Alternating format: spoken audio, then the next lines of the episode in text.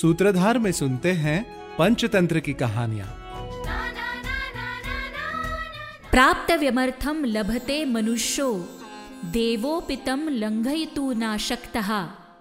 तस्मान्न शोचामि ना विस्मयो मे, यदस्मदीयं नाही तत्परेशाम अर्थात, निर्मात्याच्या इच्छेनुसार आणि परिश्रम करूनही एखाद्याच्या नशिबापेक्षा जास्त त्याला कधीच मिळू शकत नाही. सूत्रधारमध्ये ऐकूया पंचतंत्रातली कथा साधू आणि उंदीर. भारताच्या दक्षिणेला स्थित महिलारोप्य नावाच्या शहराबाहेर भगवान शंकराचा एक मठ होता जिथे ताम्रचूड नावाचा एक भिक्षू शहरातून भिक्षा मागून आपला उदरनिर्वाह करीत असे. त्याचं अर्ध पोट भिक्षेने भरायचं आणि अर्ध अन्न तो पोटलीमध्ये बांधून खुंटीला टांगायचा. ती अर्धी भिक्षा तो त्या मठातल्या सफाई कर्मचाऱ्यांना पगार म्हणून वाटायचा. अशा प्रकारे त्या मठाची देखभाल चांगली चालली होती. एके दिवशी मठाच्या आसपास राहणारे उंदीर हिरण्यक नावाच्या उंदराला म्हणाले आम्ही आमची भूक भागवण्यासाठी इकडे तिकडे भटकतो. आणि स्वादिष्ट अन्न तिथे खुंटीवर टांगलेल्या पोटलीमध्ये बांधलेले असते. प्रयत्न करूनही आम्ही त्या खुंटीपर्यंत पोहोचू शकत नाही. तू आम्हाला काही मदत का करत नाहीस? आपल्या साथीदारांचं म्हणणं ऐकून हिरण्यक त्यांच्यासोबत मठात पोहोचला. त्याने उंच उडी घेतली. पोटलीमध्ये ठेवलेलं अन्न त्याने स्वतः खाल्लं आणि आपल्या साथीदारांनाही खाऊ घातलं. आता हे चक्र रोज सुरू झालं. त्यामुळे सफाई कर्मचाऱ्यांनी पगार न मिळाल्यामुळे मठात काम करणं बंद केलं. या सगळ्या प्रकारामुळे संन्यासी खूप नाराज झाला.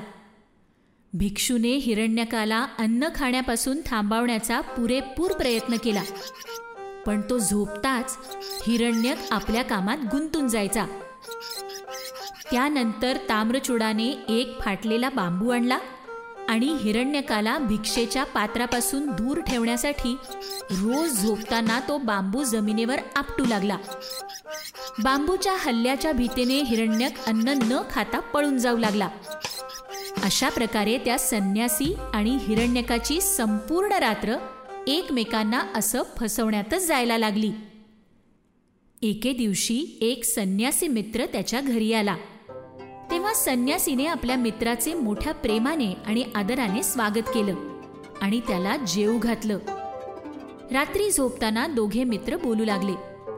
पण ताम्रचूड मात्र जमिनीवर बांबू आपटतच राहिला. त्याचा मित्र काय बोलतोय याकडे त्याचं लक्षच नव्हतं. पाहुण्या मित्राला ताम्रचूड साधूचं हे वागणं अपमानास्पद वाटलं आणि तो म्हणाला मला कळलं आहे की तू आता पूर्वीचा ताम्रचूड नाही राहिलास. माझ्या येण्यानं तुला आनंदही झाला नाही. म्हणूनच तू माझा असा अपमान करतोयस. तू माझं अजिबात ऐकत नाहीयेस. मी सकाळी तुझा हा मठ सोडून दुसरीकडे जाईन. हा मठ सापडल्यानंतर तू अहंकारी झाला आहेस असं दिसतंय. आपल्या मित्राला रागवलेलं पाहून भिक्षू ताम्रचूड म्हणाला मित्रा मी तुला कसं पटवून देऊ की तू माझ्यासाठी किती आदरणीय आहेस? तू ज्याला तुझा अपमान समजतो आहेस ती माझी मजबुरी आहे. रात्री एक उंदीर उंच उडी मारतो आणि खुंटीवर टांगलेल्या पोटलीमध्ये ठेवलेली भिक्षा खातो. त्यामुळे मी कर्मचाऱ्यांना पगार देऊ शकत नाही आणि त्यामुळे ते मठाची साफसफाई करत नाहीत. या उंदराने तर माझी झोप उडवली आहे. त्यातून सुटका करून घेण्यासाठी मी हा बांबू रात्रभर जमिनीवर आपटत राहतो. त्यामुळे मी तुझ्या बोलण्याकडे लक्ष देऊ शकलो नाही. संन्यासी मित्र म्हणाला तू त्याचं बीळ पाहिलंस का? मला वाटतं की या उंदराने पुरेसं अन्न गोळा केलं आहे. इतक्या खाण्यामुळेच या उंदरात इतकी ताकद आहे. की तो एवढी उंच उडी मारू शकतो. तू मला एकदा त्या उंदराचं बीळ दाखव. त्यावर ताम्रचूड म्हणाला कोणताही उंदीर एकटा येत नाही. ते सगळे मिळून एकत्र येतात. पाहुण्याने विचारलं बर. जमीन खडायला तुझ्याकडे कुदळ आहे का? ताम्रचूडने लगेच कुदळ आणून त्याला दिली.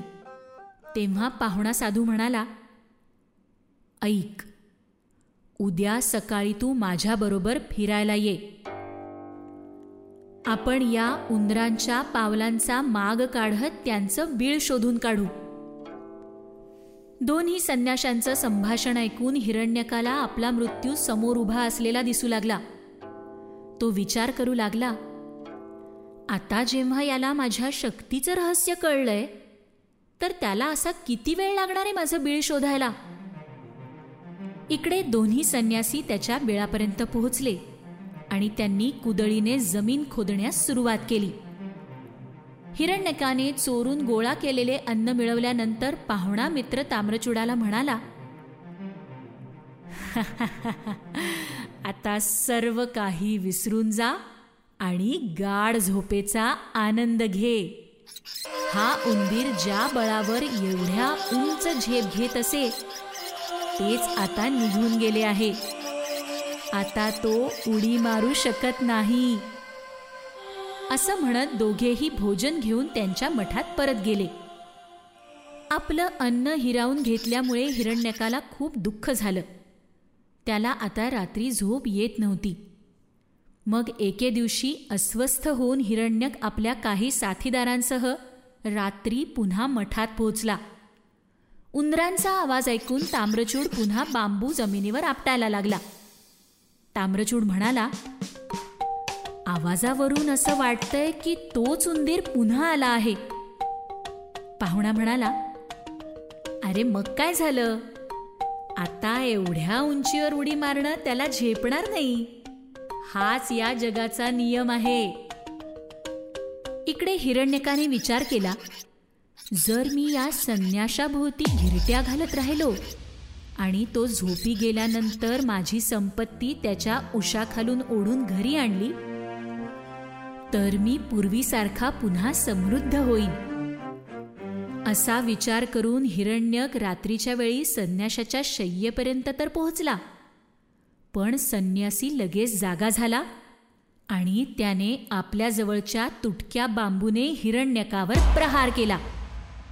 हिरण्यक तर वाचला पण त्याला हे कळून चुकलं की आता त्याला कुणाचंही अन्न मिळवता येणार नाही आणि त्याने संन्याशाचा मठ सोडून दिला.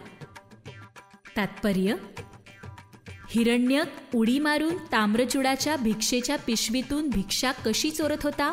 आणि ते स्वतः आनंदाने खात होता आणि आपल्या साथीदारांनाही खाऊ घालत होता हे आपण कथेत पाहिलं. हिरण्यकामुळे ताम्रचूड खूप अस्वस्थ झाला होता. पण एका मित्राने सुचवलेल्या उपायाने ताम्रचुडाने हिरण्यकाकडून चोरलेलं सगळं अन्न परत घेतलं. जेव्हा हिरण्यक रागाच्या भरात अन्न चोरण्यासाठी परत गेला तेव्हा त्याने मार खाल्ला आणि त्याला समजलं की ते अन्न त्याचं कधीच नव्हतं. म्हणूनच म्हणतात चोरी करून मिळवलेली वस्तू कधीच आपली नसते. जे आपलं आहे ते आपल्यापासून कोणीही हिरावून घेऊ शकत नाही. आणि जे आपलं नाही ते आपल्यापाशी कधीच टिकून राहत नाही.